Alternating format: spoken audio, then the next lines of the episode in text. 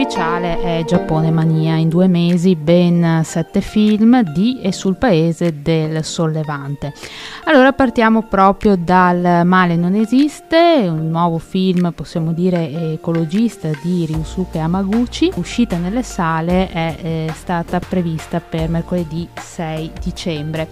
In una località boschiva non lontana da Tokyo, il tuttofare Takumi e sua figlia Ana di 8 anni vivono in armonia con la natura e con i pochi abitanti del luogo.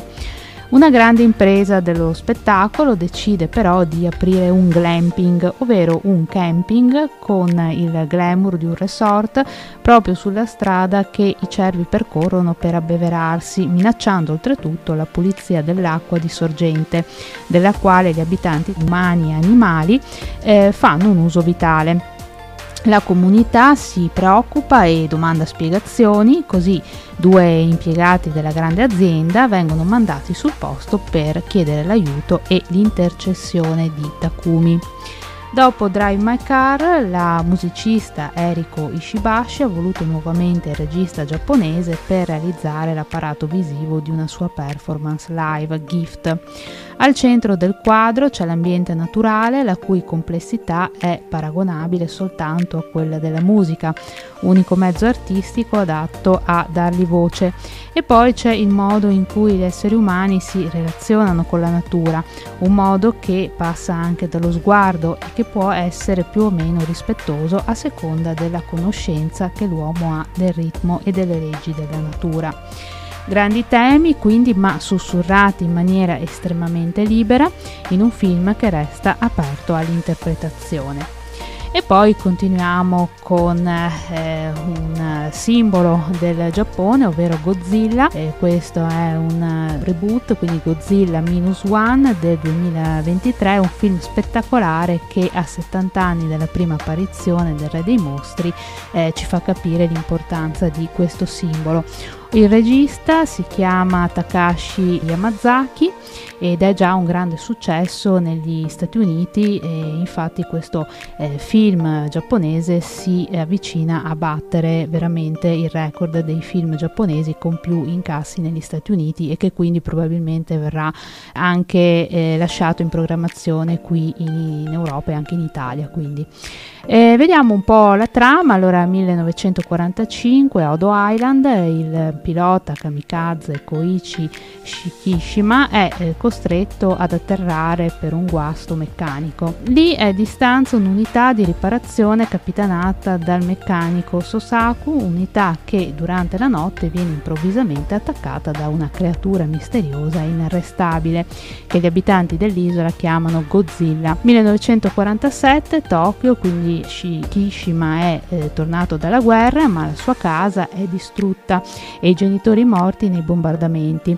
Dopo aver accolto la vagabonda Noriko e eh, la neonata Akiko, Shikishima, eh, schiacciato dal rimorso di essere un sopravvissuto e dal senso di colpa per quanto accaduto a Odo Island, inizia a eh, lavorare su una barca ma dopo i test nucleari un nuovo e gigantesco Godzilla, ora evolutosi a causa delle radiazioni, sta per attaccare Tokyo.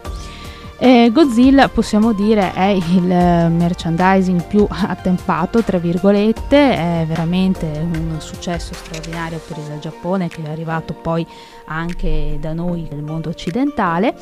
E Godzilla come saprete è raffigurato come un enorme mostro marino preistorico risvegliato e potenziato dalle radiazioni nucleari concepito quando il ricordo dei bombardamenti atomici di Hiroshima e Nagasaki era ancora vivo per i giapponesi e il personaggio fu inteso come una metafora proprio per le armi nucleari.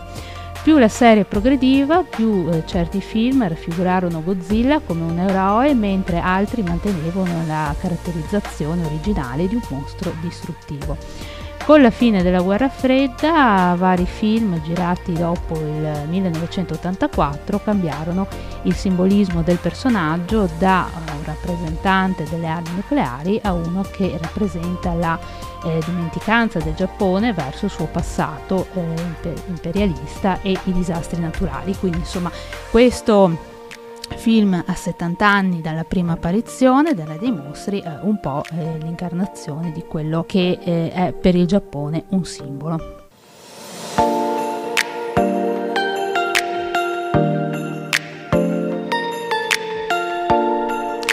poi eh, viene riproposto al cinema in versione restaurata 4K anche Viaggio a Tokyo del 1953, un film di Yasujiro Ozu che è programmato anche questo per uscire a dicembre, il 12 dicembre. Cronaca venata di amarezza del viaggio di un'anziana coppia che per la prima volta fa visita ai figli sposati nella metropoli. Questa coppia, ormai vicina ai 70 anni, decide appunto di affrontare questo lungo viaggio per Tokyo per visitare i propri figli prima che sia troppo tardi.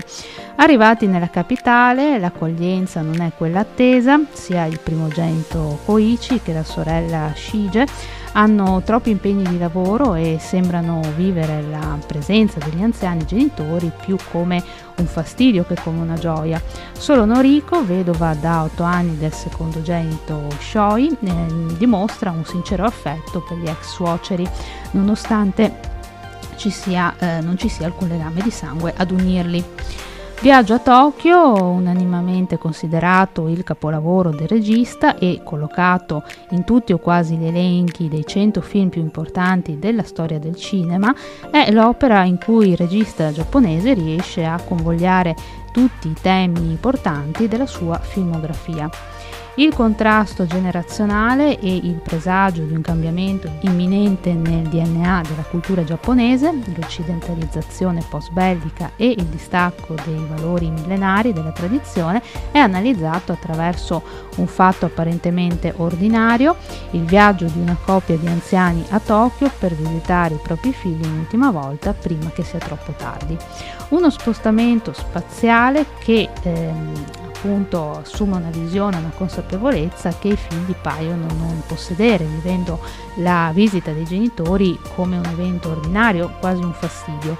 Gli elementi che sono centrali nella visione confuciana, come per esempio Noriko è l'unica a eh, un po' ricoprire eh, di affetto i coniugi, Rayama e manifesta i suoi sentimenti senza un secondo fine. Ozu eh, mostra al regista, mostra qui una forma di comprensione o meglio di osservazione imparziale anche verso lo sgradevole comportamento dei figli e l'atteggiamento contemplativo del regista si traduce in un uso della macchina da presa che diverrà una sua firma inconfondibile, ovvero l'inquadratura quasi sempre fissa è una rivoluzione poi la semplicità che passa dal celeberrimo punto di vista del tatami, quindi con la macchina fissa all'altezza di un uomo seduto sulla stuoia, e che consente di rendere bidimensionali i primi piani volutamente appiattiti dall'inquadratura.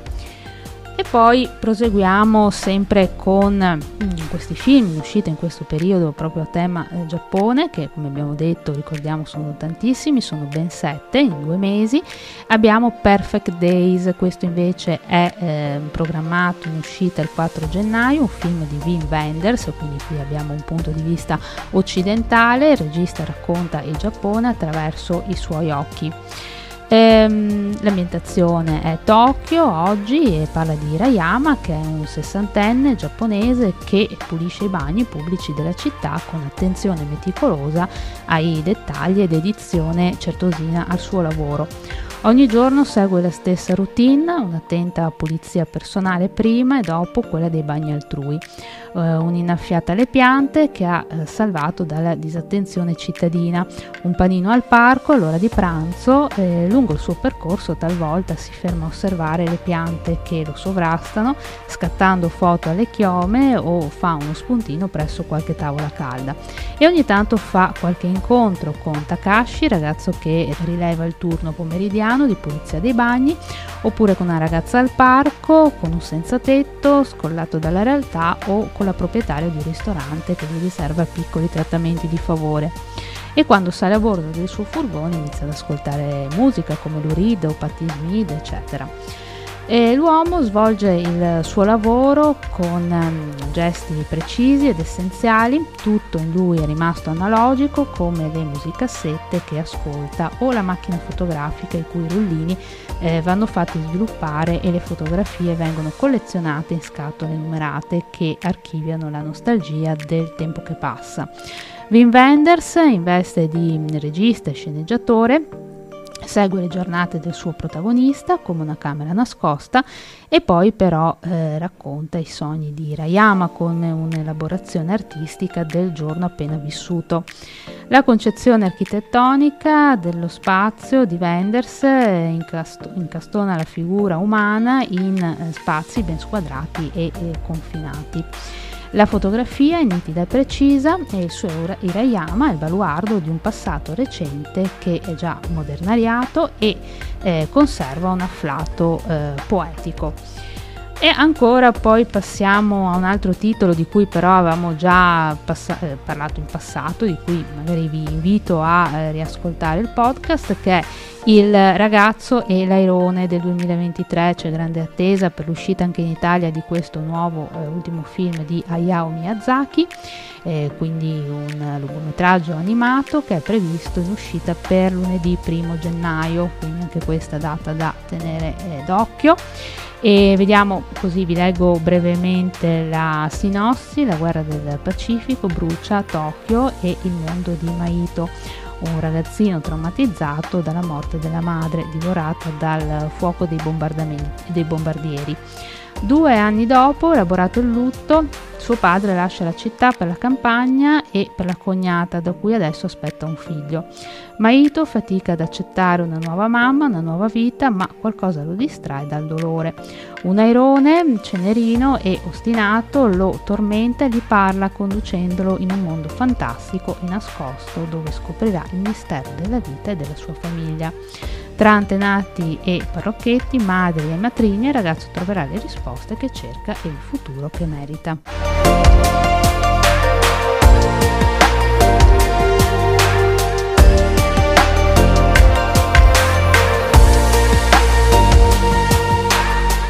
E c'è grande attesa anche per il ritorno di City Hunter al cinema, quindi City Hunter The Movie, questo è il titolo. L'uscita è prevista per il 9, 29 gennaio, scusate, quindi andiamo un po' più avanti.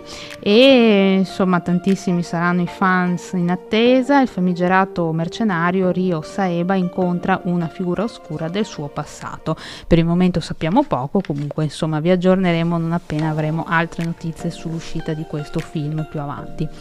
E poi finiamo con Viaggio in Giappone, altro film recente del 2023, visto ancora una volta con occhi occidentali, anche questo insomma è un punto di vista interessante, un film di Elise Girard, è prodotto tra Francia, Germania, Giappone e Svizzera. È prevista l'uscita per giovedì 11 gennaio. Eh, vi leggo così velocemente la sinossi, la casa di Sidonie, scrittrice francese, è vuota da quando il marito è morto tragicamente in un incidente. La donna lascia quindi temporaneamente cogliendo l'occasione di un viaggio in Giappone per degli impegni promozionali con l'editore che sta curando una riedizione del suo primo romanzo. All'arrivo quest'ultimo la attende in prima persona per accompagnarla in un'esplorazione in varie tappe attraverso le meraviglie del paese e del paesaggio nipponico. In transito per i luoghi magici del paese, da una città all'altra, Sidonie eh, va anche alla scoperta di Kenzo Mizoguchi, un uomo profondo e enigmatico che in un francese un po' ruvido l'aiuta a rimettere in sesto la propria eh, prospettiva esistenziale. I lutti da superare si moltiplicano, si intrecciano nella storia del Giappone e alla fine forse è vero che la gente come noi condivide un paese segreto. È uno dei tanti dialoghi che eh, rimangono e che ben accompagnano le immagini più ispirate appunto di Girard, che eh, quelle che isolano i due protagonisti in mezzo a spazi enormi nella folla, fermi a guardare eh, delle scarpe luminose o a eh, rincorrersi. È un cinema minimalista, elegante, adulto, ma con un cuore leggero. Quello di Elise Girard è eh, un mondo a parte senza troppe smanie di uniformarsi.